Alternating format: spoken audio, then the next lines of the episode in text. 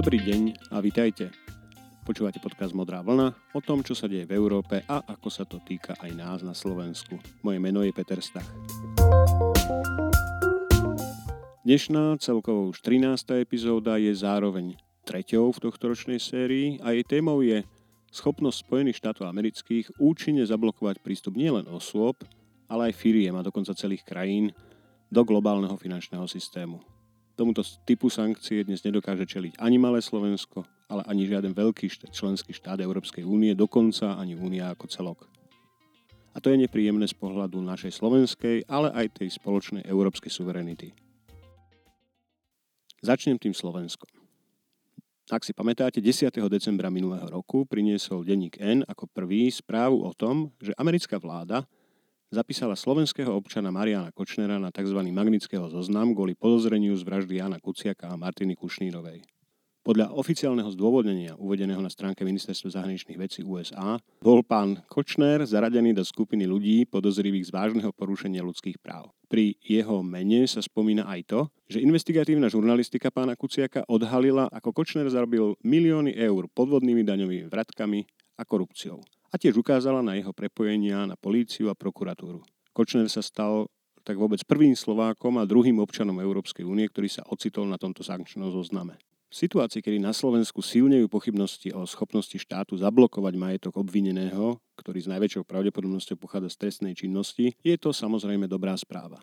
Pri jej čítaní ma však prekvapilo, aký veľký praktický dosah majú sankcie, ktoré voči osobám na magnického zozname uplatňuje vláda Spojených štátov podľa vyjadrenia amerického veľvyslanectva v Bratislave, nebude môcť Kočner, citujem, používať americký finančný systém na žiadne porušovanie zákonov.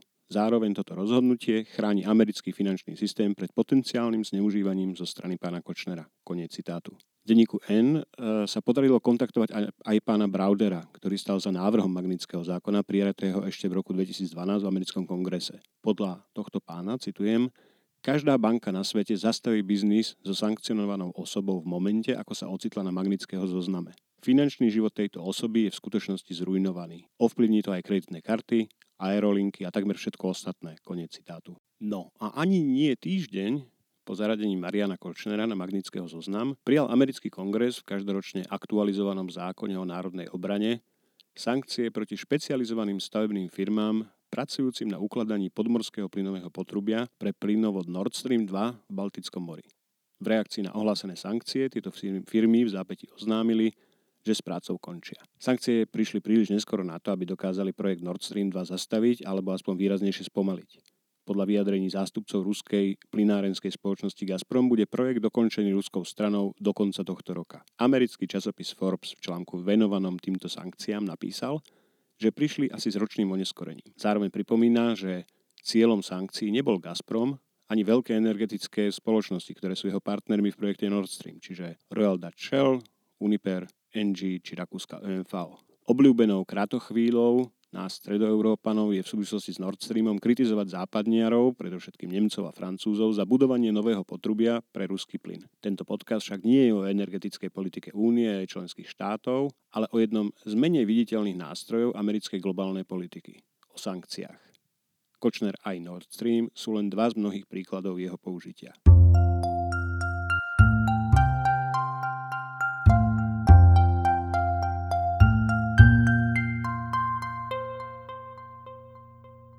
Ako je možné, že nie len každá banka na svete, ako povedal denníku N pán Browder, ale aj leteckí dopravcovia a množstvo ďalších veľkých aj menších spoločností rešpektuje rozhodnutie americkej vlády o zmrazení, teda zablokovaní majetku nejakého človeka alebo firmy, a to aj vtedy, keď tento človek nie je občanom Spojených štátov amerických a ani on a ani tieto firmy, či ich majetok nepodliehajú zákonom tejto krajiny. No už je to preto, lebo americký dolár je hlavnou svetovou rezervnou menou a vďaka tomu je zároveň väčšina svetového finančného systému pod americkou kontrolou. Na tomto mieste má zmysel povedať pár slov o rozdiele medzi primárnymi a sekundárnymi sankciami. Primárne sankcie sú tie, ktoré zakazujú občanom štátu, ktorý sankcie prijal, fyzickým aj právnickým osobám, aby sa zapájali do obchodných alebo finančných transakcií s osobami, firmami alebo štátmi, ktoré sú na sankčnom zozname. Napríklad primárne sankcie voči Iránu môžu pod hrozbou vysokej pokuty zakázať americkým firmám, aby obchodovali s iránskou ropou. Na druhej strane sú sekundárne sankcie, ktoré sú zamerané na občanov a firmy tretích štátov.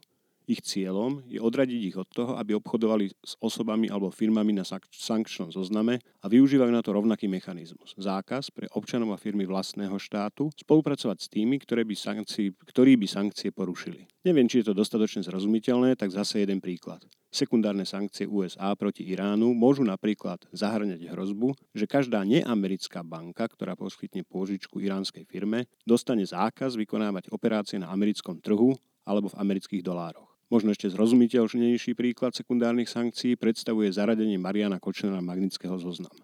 Primárne sankcie voči ľuďom na tomto zozname spôsobia, že americké spoločnosti Visa a Mastercard mu vypovedia svoje služby a Kočner sa ocitne bez platovných kariet. Nebude si môcť vybrať peniaze z bankomatu ani objednať knihu z Amazonu. Nebude si môcť kúpiť ani letenku. Ale potom sú tu ešte sekundárne sankcie.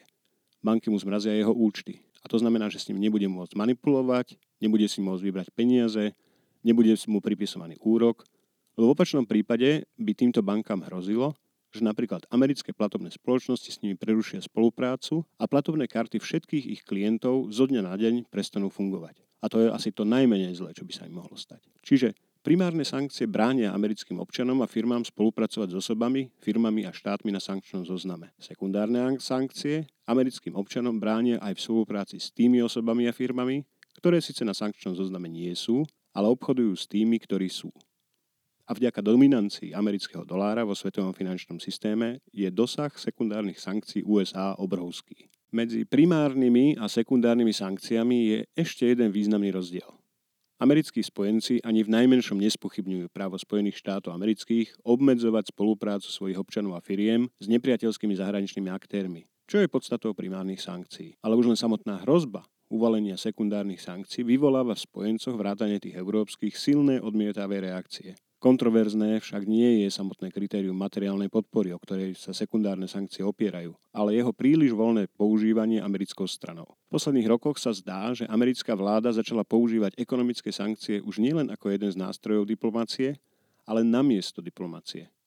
Na rozdiel od minulosti už nepovažuje za potrebné koordinovať postup so spojencami – ani sa snažiť o podporu ďalších veľmocí na pôde Bezpečnostnej rady OSN. Nadužívanie sankcií má však svoje dôsledky a to najmä vtedy, ak komplikuje obchod, nedá sa predvídať alebo vytvára zásadné prekážky vo svetových finančných tokoch. Vedomie, že Spojené štáty môžu kedykoľvek odstrihnúť ktorýkoľvek štát od svetového finančného systému, že môžu efektívne zablokovať nie len jeho zahraničný, ale aj domáci obchod, je znesiteľné len vtedy, pokiaľ je sprevádzané dôverou, že túto svoju moc nebudú zneužívať na dosahovanie vlastných politických cieľov. Žiaľ, príklad sankcií proti projektu Nord Stream 2 vzbudzuje v tomto ohľade z pohľadu Európy veľké pochybnosti. Nie preto, že by sme boli jednotní v názore na potrebu výstavby tohto plynovodu, ale preto, že rozhodnutie postaviť alebo nepostaviť rúru z Ruska do Európy by nemal robiť americký kongres. Faktom však je, že kým budú Spojené štáty centrom globálnych finančných tokov a americký dolár hlavnou svetovou rezervnou menou, budú môcť podobné rozhodnutia pokojne robiť aj ďalej.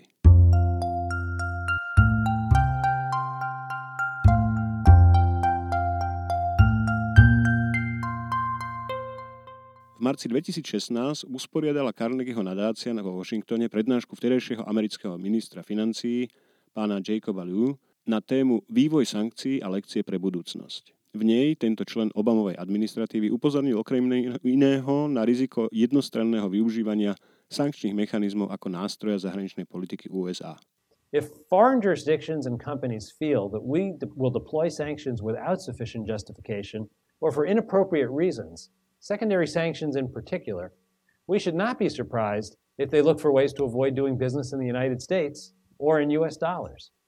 And the more we condition use of the dollar in our financial system on adherence to US foreign policy, the more the risk of migration to other currencies and other financial systems in the medium term grows. Z pohľadu Slovenska a Európskej únie nepredstavovali americké sankcie využívajúce výhodu vyplývajúcu z globálneho finančného systému postaveného na americkom dolári, až donedávna žiaden zásadný problém. Bolo totiž len ťažko predstaviteľné, že by Spojené štáty použili takéto sankcie bez toho, aby sa snažili získať podporu svojich transatlantických spojencov.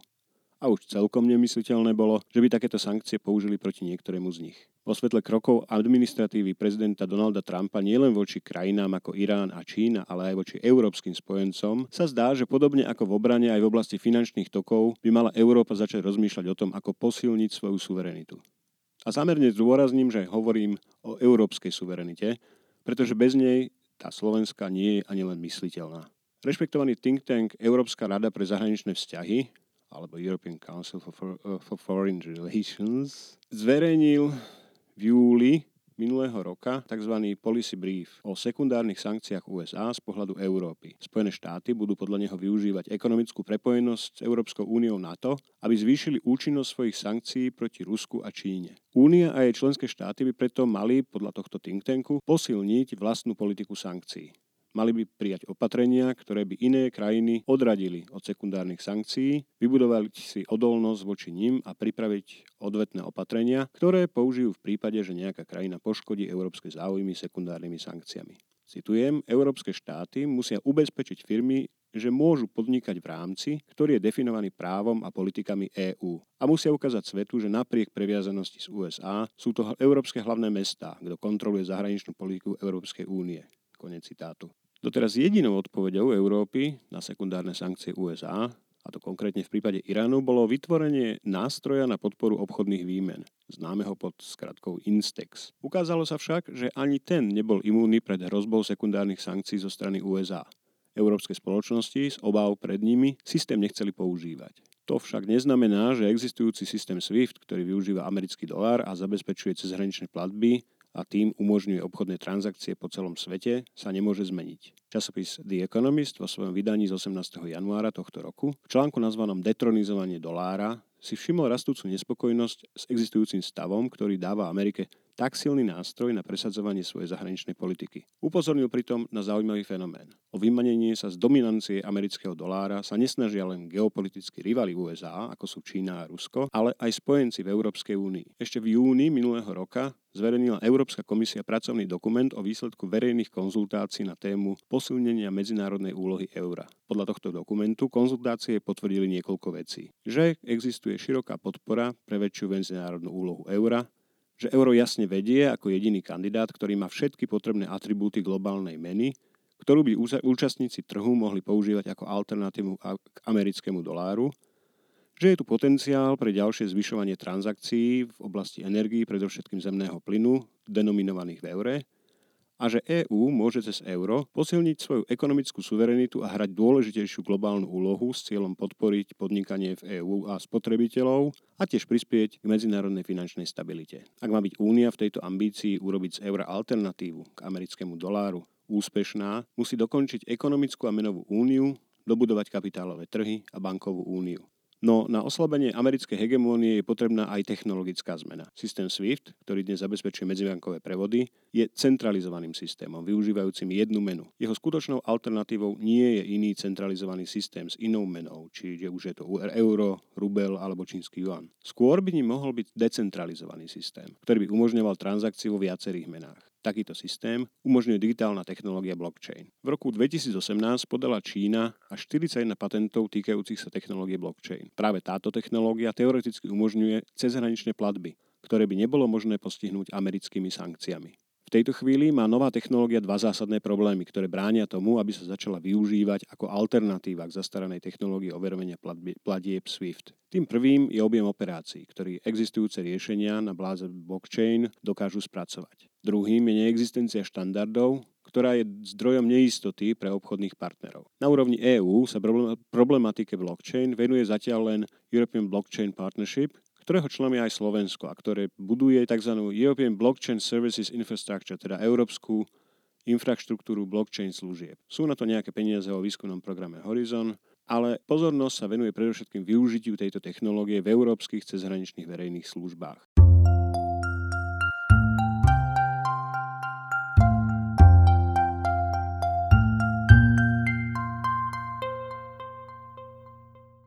Ekonomických sankciách, dominantnom postavení Ameriky vo svetovom finančnom systéme a možnostiach, ako si môžeme ako Európa zachovať svoju suverenitu aj vo svete, v ktorom americká vláda funguje podľa hesla America First, alebo na prvom mieste Amerika, by sa dalo hovoriť ešte dlho. Ale v tejto chvíli sa mi zdá vhodné zakončiť moje dnešné rozprávanie zaujímavým detailom, ktorý sa týka práve technológie blockchain. Čína si dala rozvoj tejto technológie do aktuálnej 5 ročnice. Na moje veľké prekvapenie som zistil, že aj slovenská vláda sa touto problematikou zaoberá.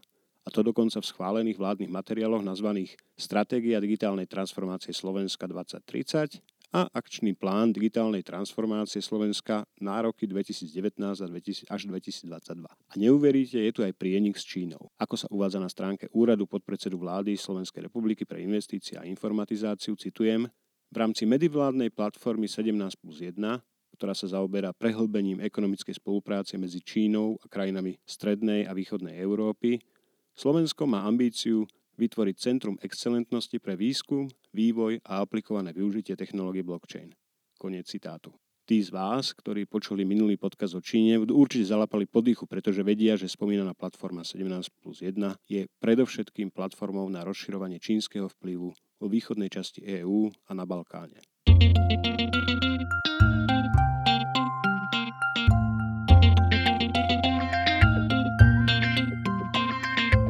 Týmto sa dnes s vami rozlúči, milí poslucháči podcastu Modrá vlna.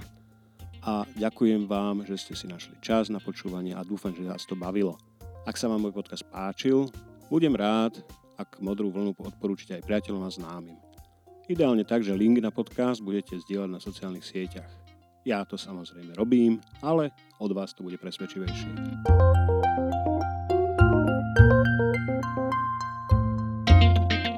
A ako vždy, aj dnes znova zopakujem aj pozvanie na dialog. Ak by ste chceli, aby v ďalšom dieli podcastu zaznel aj váš hlas v podobe komentára alebo otázky, aj to sa dá jednoducho zariadiť. Na domácej stránke Modrej vlny, teda na adrese anchor.fm lomeno Peter pomočka stach, nájdete tlačidlo odkazovača a potom už stačí len mikrofón na telefóne. Do počutia o dva týždne.